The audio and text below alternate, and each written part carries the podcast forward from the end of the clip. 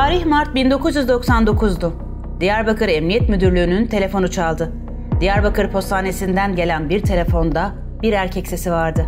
Hizbullah itirafçısı olduğunu söylüyor ve gelin beni alın diyordu. Emniyet yetkilileri önce inanamadılar.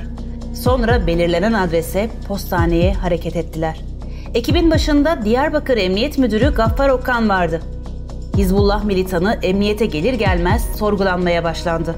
İtirafçı Hizbullah'ın üst düzey yöneticilerinden Abdülaziz Tunç'tu.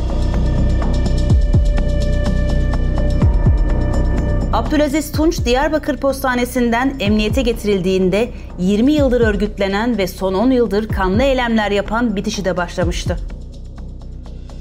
Çünkü o tarihe kadar örgüt içinde haber almak, tetikçilere ulaşmak kolay değildi. Tunç'un itirafları ve verdiği bilgilerle Hizbullah'ın çöküşü kolaylaştı. Mardin'deki arşivler ele geçirildi. Hizbullah'ın iç yapısı, örgütlenmesi, kolları, eylem şekilleri ve eylem yerleri ortaya çıkmaya başladı. Arkasından en büyük operasyon İstanbul Beykoz'da gerçekleşti. Örgütün kurucusu ve lideri Hüseyin Belioğlu öldürüldü. Hizbullah'ın 1076 olayını e, tespit ettik. Diyarbakır'da bugün bu örgüte bildirim veren 4000 insan mevcuttur ve biz Diyarbakır polisi olarak 4000 kişiyi daha yakalayıp adalete vermek durumundayız.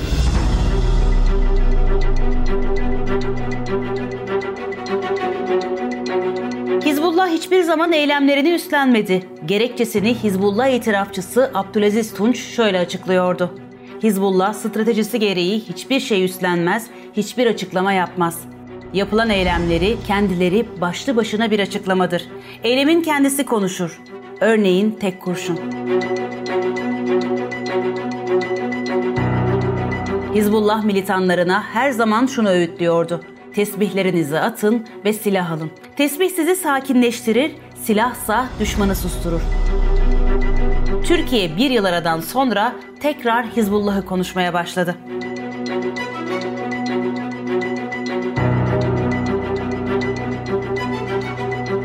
Sakarya Mahallesi, Küçük Kavas Sokak 11 ve 13 numara. Bu evler Hizbullah'ın Diyarbakır'daki vahşetinin adresi. Bu evde tam 12 kişinin cesedi bulundu kazı çalışmaları günlerce sürdü. Mahallede oturanlar günlerce korkudan ve kokudan dışarı çıkamadı.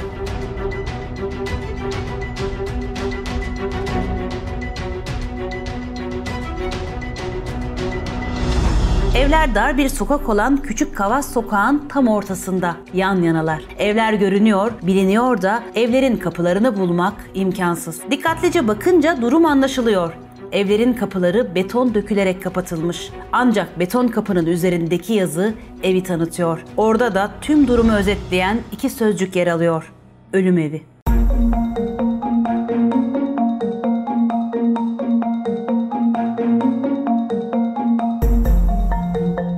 Bir zamanlar Hizbullah militanlarının yaşadığı, işkence yaptıkları, insanları öldürüp gömdükleri evin içi doğal olarak tedirginlik veriyor. Ev harap olmuş durumda. Tahrip olmamış, tek bir noktası yok gibi. Pencereleri kırılmış, boyaları dökülmüş, avludaki dut ağacı kurumaya yüz tutmuş. Evin en ürkütücü yeri ise işkencenin ardından insanların gömüldüğü mezar odalar. Bu odalar iki katlı evin dışarıdan görünmeyen bodrum katında.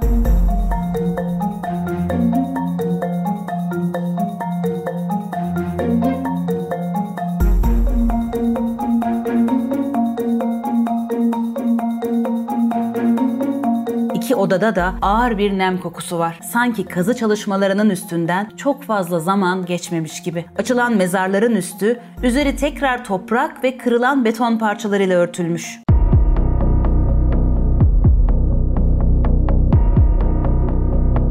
Ancak odanın yeri değil, tavanı daha da ürkütücü. Odanın tavanındaki sivri uçlu çengeller burada yapılan işkenceleri, yaşanan acıları anlatmaya yetiyor da artıyor bile.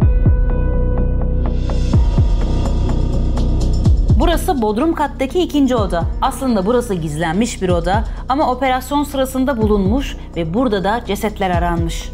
Oda küçük, dar ve havasız. Bir duvarı kırılmış. Zira yan evle bağlantısı araştırılmış. Mezarın üstü hala açık. Yaklaşık bir buçuk metrelik mezara insanlar üst üste gömülmüş. Yapraklarla örtülmüş avlusundaki çöpler eve polis operasyonundan sonra da girildiğini gösteriyor. Yerde cesetlerden çıkan ağır kokuyu bastırmak için kullanılan kireç artıkları var.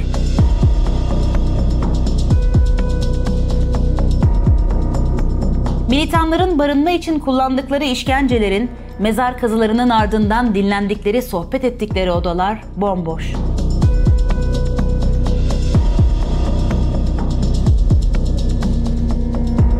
Operasyon sırasında duvarların içindeki silah ve malzeme saklanan gizli bölmeler de ortaya çıkmış. Hemen hemen her odanın duvarında gizli bir bölme var. İşte Diyarbakır'daki Hizbullah'ın ölüm evlerinin durumu. 12 cesedin çıkarıldığı ölüm evleri bugün yağmalanmış. Bu yüzden kapılar betonla kapatılmış, terk edilmiş.